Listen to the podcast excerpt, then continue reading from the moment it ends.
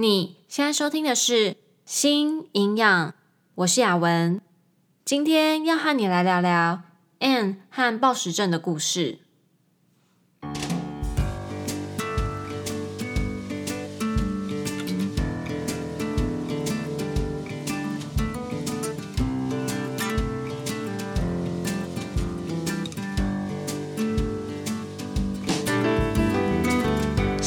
这个频道是为了要传达营养理念和讯息，而不是提供任何医疗相关的诊疗。如果需要医疗诊断和治疗，请咨询营养师、医师或是合适的医护人员。今天要和你分享听众 Anne 她和暴食症的故事。上一次在第十三集 C 的故事。借由听众 C 的经验分享，聊到了瘦身文化，它是怎么样影响着我们，让我们的饮食行为失序，让我们渐渐的没有办法去享受食物所带来的快乐和满足感。那一集播出了以后啊，我有收到蛮多讯息的。今天这位听众 N 呢，也是因为听完了那一集以后，他写了讯息给我，跟我分享他自己的故事。他跟我分享了很多很多。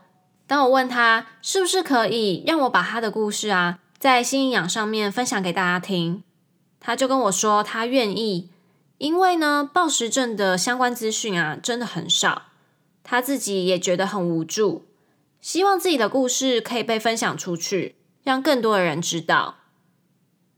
N 和 C 其实都跟我说过一样的话，他们呢都很愿意。把自己的故事分享出去，希望可以借由自己的故事，帮助到更多人意识到瘦身文化的问题，注意到饮食失调症这些问题。希望更多的人呢去正视和面对。他们这样的想法真的很不容易诶。仔细想想，这些故事啊都是非常私人的，他们可能连跟自己的家人啊、朋友啊。都不太聊到这些事情的，但是他们却愿意写长长的一段文字，告诉一个他们完全没有见过面的人，而且呢，还愿意让我在信仰上面跟大家分享。真的，真的非常感谢他们。希望你在听完他们的故事以后啊，会改变你对于瘦身文化的想法，愿意一起努力来改变这样的环境，大家一起努力啊！力量聚集在一起，才能让越来越少的人受到饮食失调症的困扰。And，他是一个竞技啦啦队的运动员，因为这个身份啊，他必须要很注重自己的体重还有体型。但是这样的状况啊，让他的饮食行为开始改变了，甚至呢，发现自己得了暴食症。因为这样，他被迫离开了他最爱的运动。听到这里。我其实就蛮难过的，明明这就是他最爱的运动啊！我相信他绝对是花了很大一部分的时间还有精力在这个上面，这是他生活的重心。但是他的最爱却让他扭曲了对于体重和体型的价值观，也让自己的饮食行为失去了控制。他的最爱让他成为了必须离开这个最爱的原因，这个一定会很难过的。他原本以为啊，只要离开了这样的环境，自己对于体重的价值观就会有所改善，就可以回到最原本的自己。但后来却发现了自己没有办法走出来，即使他不用再控制体重了，还是没有办法停止想要瘦的念头，心里面的那个坎啊，始终走不出来。体重污名化的现象啊，蛮常会在运动员身上看到的。去年在美国啊，就有一个很有名的例子，一位女性运动员叫做 Mary Cain，她是一个非常厉害的田径选手，在她十七岁的时候啊，就成为了同年龄中跑最快的女生，是一位非常有潜力的运动员。她在二零一三年呢，加入了 Nike's Oregon Project，这个是 Nike 它组成的一个团队。主要呢是来训练美国的长跑选手。Mary Cain 呢，希望他可以在这个团队里面啊，受到最好的训练，帮助他参加奥林匹克，赢得胜利。但是进去了 Nike's Oregon Project 以后呢，他发现了教练本人呢，还有整个组织他们的训练计划，对于这些运动员呢，施加了很多的压力在他们的身材上面。教练告诉这些运动员，必须要好好的控制体重，要瘦，这样呢才会有好的表现。所以很严格的限制他们的饮食，逼他们呢使用药物来控制体重。甚至是会要求这些运动员啊集合起来，一个一个在大家的面前量体重。想想看，这真的是蛮羞辱人的吧？压力呢，真的会很大耶。这些运动员呢，觉得自己真的是非常非常不容易，才可以进入到这么厉害、训练这么完善的团队。当然是告诉自己，你不管怎么样都要坚持下去。告诉自己说。他们被要求啊，要体重限制，这一定是有他道理的。所以大部分的人呢，就是被动的接受。但这些完全就不是他们平常会做的事情啊。久而久之呢，这些压力还有这些折磨，就让他们的心理产生了很多的疾病，觉得很痛苦、很忧郁。还有很多运动员也因此有了饮食失调症。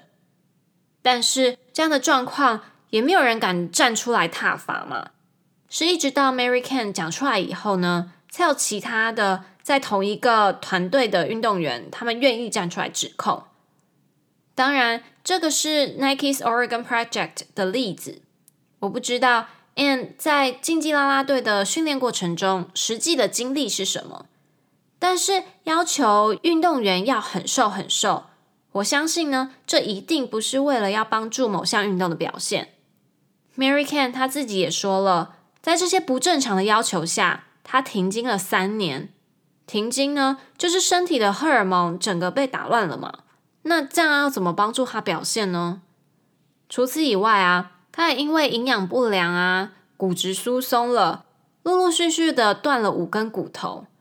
断骨头啊，这只会让他没有办法参加比赛，不可能会帮助他在田径场上的表现啊。要求运动员要控制体型体重的做法。绝大部分呢、啊，真的是受到体重污名化的影响的。Ann 在信里面呢，告诉我了很多他饮食失序的状况。他说啊，从一个礼拜失控一次，到一个礼拜连续失控三到四天，怎么个失控法呢？就是当你吃完一个正餐后，明明已经饱了，但你的脑袋告诉你，你要再继续吃。在我吃完一碗牛肉面后，我还吃掉三大盒巧克力，一盒巧克力球，两包软糖，一包热可可，一盒薯条饼干。在吃这些垃圾食物的时候，会像是没有灵魂的把食物塞到嘴巴里面。我很饱，我很腻，我很想吐，但我的脑袋就是告诉我不吃，我会很生气。每一次暴食后，满满的罪恶感，对于食物的欲望已经不是为了基本生活的需求。而是真的有一种上瘾的感觉。每一次暴食后，一直不断的回想我刚刚到底在干嘛。我会用一些不健康的方法，让自己把吃下去的食物用出来。每一次的失控，隔天不敢照镜子，总觉得身体的肉是不是多了一点，然后就又会靠着大量的运动跟少量的饮食来让自己的罪恶感降低。这几个月以来，就这样反反复复的。在这沼泽中挣扎，当然不是因为无意识的暴食让我变成这样。从一开始是从心情不好而暴食，到后来无意识的说暴食就暴食，每天几乎伴随着忧郁的心情，总以为好像开朗了，总以为好像脱离了负面情绪，但隔个一两天以后，忧郁的情绪又来。根据 Ann 所描述的。他的状况真的是比较倾向于神经性暴食症 （bulimia nervosa）。还记得我们在第十八集认识饮食失调症，介绍过饮食失调症的分类。饮食失调症呢，它细分成很多种类，而 bulimia nervosa 神经性暴食症就是其中一个，也算是里面蛮常见的一种饮食失调症分类。bulimia nervosa 的诊断标准。就是暴食和补偿行为这两个，每周至少一次，而且维持了三周以上。暴食的行为，也就是在短时间内会吃进很大量的食物，而且吃完以后呢，会用一些很极端的方式啊，像是催吐或者是药物、疯狂运动等等这些行为来避免体重上升。这个呢，就是补偿行为。Ann 刚刚所描述的状况，很接近是神经性暴食症，这还是需要专业的精神科医师来下诊断。所以大家呢，也不要自己诊断自己，自己当医生哦。如果真的有类似的状况，要找专业的精神科医师做诊断。其实我不是很确定，但好像现在台湾会称精神科为身心科，是吗？如果有错的话，再麻烦大家留言跟我说。但我刚刚讲的精神科医师是指 psychiatrist，只有他们可以下饮食失调症的诊断。Ann 接着又说了，越来越失控，自卑的心理越来越多，不想看医生，也没有勇气去看医生，不希望自己的病历上面留下看身心科的记录，不想吃身心科的药，很怕自己会成为需要靠药物才可以开心的人。好多事情好负面，好烦躁，好难过。第一次感受到人生这么的绝望，第一次感受到这么的无助。之前在第十九集台湾和美国的饮食失调症现况，我有提到饮食失调症的个案在台湾真的蛮少见的。这其实原因有很多，大家对于饮食失调症的不熟悉，所以没有意识到自己有这样的问题。而且台湾专攻饮食失调症的医护人员和专业机构也很少，就算愿意去寻求帮助，也很难能够找到合适的医疗资源，也有很大的一部分的原因呢，是因为我们很容易去忽视或是逃避心理上的问题。传统的文化或是观念，尤其亚洲人呢，又真的比较内敛，心里的情绪也好，问题也好，我们都很容易会把它藏在心里面。如果有心理上的需要或是疾病，大家都不愿意去谈。不愿意去找医疗上的协助，因为会有自卑的感觉，会觉得很丢脸，所以就欺骗自己说藏着，不要去想就没事了。我们害怕去面对，害怕别人知道，但是藏在心里面，其实这些问题不会不见啊，反而是会在心底埋下了很深的根。所以 Ann 他所说的这些心情啊，其实是完全能够理解的，会害怕吃药。害怕留下记录，这些呢是蛮常会看到的反应。Ann 最后写说，在还没看医生前，能好好撑着，一切都是靠朋友的陪伴吧。虽然到最近才跟他们说我发生的一切，讲出来很舒服，也鼓起勇气跑去看医生了。医生很认真的讲解他的投影片，跟我说我脑袋生病了，我有暴食症，也有点忧郁。医生叫我好好的回来吃药，应该会有所改善。踏出诊所的第一个反应就是我很生气，我很暴躁，因为我在网络上找到这家诊所，它主旨就是它不是一个只会叫病人吃药的诊所。后来好好的沉淀一下自己的心理和脑袋，好吧，现在也只能好好的吃药，好好的修复我的脑神经，不要再让自己想东想西。好好的睡觉吧，只希望能早日回到正常的生活。看到 M 最后还是去看了医生，听医生解释他的问题，觉得啊，他真的好勇敢哦。虽然很害怕自己以后会需要一直依赖药物才能改善情绪和饮食状况，也害怕自己会在病历上留下记录，但他还是很勇敢的告诉自己，要好好的吃药。好好的生活，让自己的身体慢慢修复。要踏出心理的这一关，走进一间诊所，告诉医生他所面对的问题，从医生那里学习他的状况，说服自己接受治疗。每一个决定啊，都对他来说很不容易。这一切的一切呢，需要好多的勇气。而这些勇气啊，除了 Ann 自己一个人努力而来以外，他的朋友们也很重要。朋友的支持和陪伴呢，让他能够面对自己的状况，决定改变，去接受治疗。人不是一个能够独居的生物嘛，在我们的生活中啊，会很需要有家人啊、朋友的支持还有陪伴。这些东西很无形，我们看不到，只有在一些很关键的时刻，才能真正体会到它重要性。对于有饮食失调症的人而言呢，更是如此。如果你知道身边有人有饮食失调症，即使你对这样的疾病不懂，不知道怎么样帮助他改善这样的状况，但就算呢，你只是静静的听他说话，陪伴在他的身边，这对他而言呢，就有很大的帮助了。像 Ann 呢，也是因为有朋友的陪伴，让自己能够抒发自己的感受。更重要的是，增加了更多的勇气，让他去面对饮食失调的问题。我相信啊，有他们的鼓励和支持，这也会让 Anne 呢继续的定期接受治疗和复诊，让自己越来越好。我想要对 Anne 说，我很佩服她的勇气，勇敢的去面对自己，勇敢的去寻求帮助，勇敢的告诉我们她的故事。这些呢，真的都是很难做到的。这段路程中啊，你的害怕和疑虑都是可以理解的。我们每个人的一生中都会有病痛，生理上的也好，心理上的也好。更多的时候，生理和心理是互相影响的。当有需要的时候，寻求医护人员的协助是很正常，也是很正确的决定。一开始，精神科或身心科的医师使用药物帮助你稳定下来。但渐渐的，或许可以透过其他的方式，和专攻于饮食失调症的心理师还有营养师讨论其他可行的治疗方法。